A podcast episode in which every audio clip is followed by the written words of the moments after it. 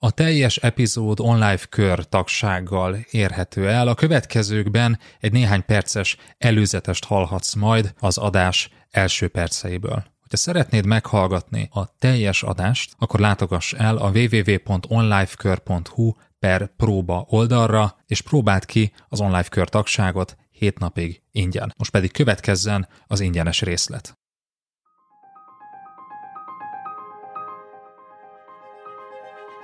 Menedzserek krízisben. Mit tegyünk vezetőként válság idején? Első rész. Ez az Online Management Podcast, én Ungári Péter vagyok, és a mai adásban üzlettársammal, Berze Mártonnal arról fogunk beszélgetni, hogy milyen konkrét lehetőségeink vannak krízis idején, hogy ne csak túléljünk, hanem akár fejlődjünk, és előrébb lépjünk a karrierünkben, a cégünkben. Tarts velünk!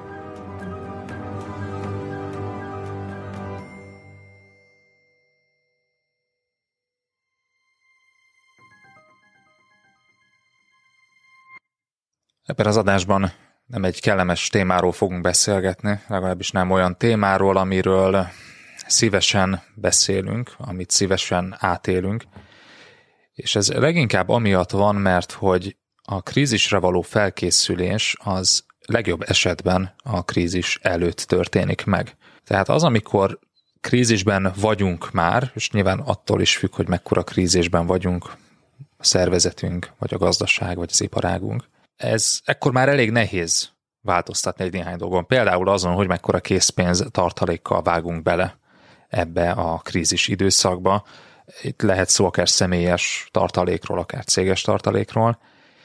A legjobb döntés az, hogyha ezeket már korábban felépítjük. Ugyanígy, hogyha nem vettünk fel túl sok embert a céghez, akkor most nem kell azon aggódnunk, hogy hogyan bocsássunk el egy néhány embert, hogy hogyan építsük le a cégnek x százalékát. Tehát a, úgy látjuk, hogy amikor a krízisbe belépünk, akkor már nagyon sok dolog eldőlt. És éppen ezért egy kicsit nehéz is erről beszélni, akkor, amikor már benne vagyunk valamiben. Korábban viszont, mint hogyha nem foglalkozna ezzel sem a sajtó, sem a konferenciák, sem azok, akik vezetőket képeznek. Így van, és ilyenkor óvatatlanul érkezik egyfajta kontrollvesztettség, legalábbis ami ennek az érzelmi háztartás részét illeti menedzsereknél, vezetőknél, hogy ha nem volt a megfelelő felkészülés, nem voltak kialakult menedzsment gyakorlatok, és a többi, akkor, akkor, akkor hirtelen jön egy ilyen, úristen, mi történik, mit csináljak, jön egy kapkodás, és és talán ezt a tudatartamot fejezi ki az épi címadása, amit egy cikkhez rendeltek. Tényleg minden kezd kicsúszni az irányításunk alól? kérdezte a szerző. Egy olyan kérdés még írt ebbe a bizonyos cikkbe, hogy honnan ez a nagy bizonytalanság végtére is, ez a 21. század, nem a primitív múlt, amikor az életben még kevés dolog volt biztos, most már biztosan tudjuk, hogyan kell megoldani a problémáinkat. Elég aktuálisnak tartjuk ezt. Igaz, Peti? Igen, és a cikk végére nem tudtam eldönteni, hogy ezt mennyire ironikusan gondolja, hogy most már biztosan tudjuk, hogyan kell megoldani a problémáinkat. Én úgy érzem, hogy ironikusan gondolja, de ezzel ki is mond valamit, ami, mint hogyha ilyen népi bölcsesség lenne mostanában, hogy hát most már azért kontrollálnunk kellene a környezetünket. Képesnek kellene lennünk arra, hogy, hogy bizonyos krízisek ne történhessenek meg. Például az ellátási lánc krízis az egyik ilyen, hogy ugye eddig mindig a just-in-time szemlélet szerint igyekeztek dolgozni, kis raktárkészlet és a többi, és most számon kérik az előző x évnek a hatékony működését, mert most évtizedek után nincs a raktárkészlet, de hát könyörgöm, eddig ez volt a legracionálisabb működési mód, és nem véletlenül cseréltük rá a nagy raktárkészleteket. Most van egy átmeneti állapot, de azt gondolom, hogy majd megtaláljuk a megoldást, amivel teljes mértékben kontrolláljuk a környezetünket, hát uh, hübrisz.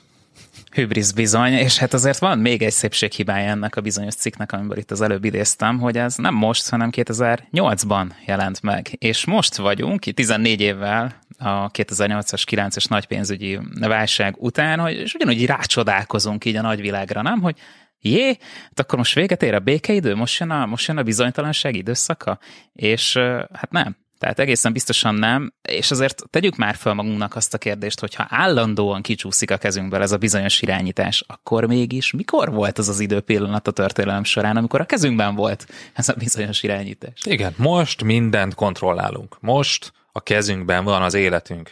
most a kezünkben van a gazdaság, most a kezünkben van a cégünk. Ennek legfeljebb az illúziója lehet igaz, ugyanis a valóság az, hogy egész életünkben bizonytalanságokkal vagyunk körbevéve, tehát akár mondhatjuk azt is, hogy a menedzser állandóan egyfajta krízisben éri az életét. Hát igen, csak elég hülye hangozna az adásnak a címe, hogyha azt mondanánk, hogy a krízis az az alapállapot, akkor most azt kéne mondanunk, hogy menedzserek, mit tegyünk vezetőként, úgy általában, ez ugye elég idiótán hangozna, úgyhogy maradjunk ennél a, ennél a krízis szónál, mert azért vannak speciális helyzetek, speciális körülmények, és krízis alatt azért nem csak ezeket a nagy makrogazdasági kilengéseket értjük, sok minden más is lehet krízis, és sok rétege lehet ennek a, a krízisnek.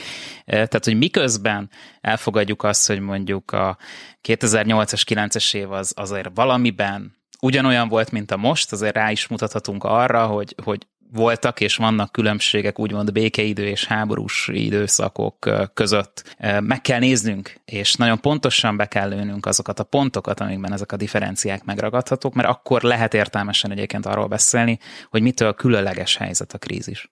Eddig tartott a podcast ingyenesen elérhető része. Hogyha szeretnéd meghallgatni a folytatást és további több száz vezetői tananyagot a hozzájuk tartozó írásos jegyzetekkel és videókkal együtt, akkor látogass el a www.onlifekör.hu per próba oldalra, ahol az első hét napban ingyenesen teheted meg mindezt. www.onlifekör.hu per próba.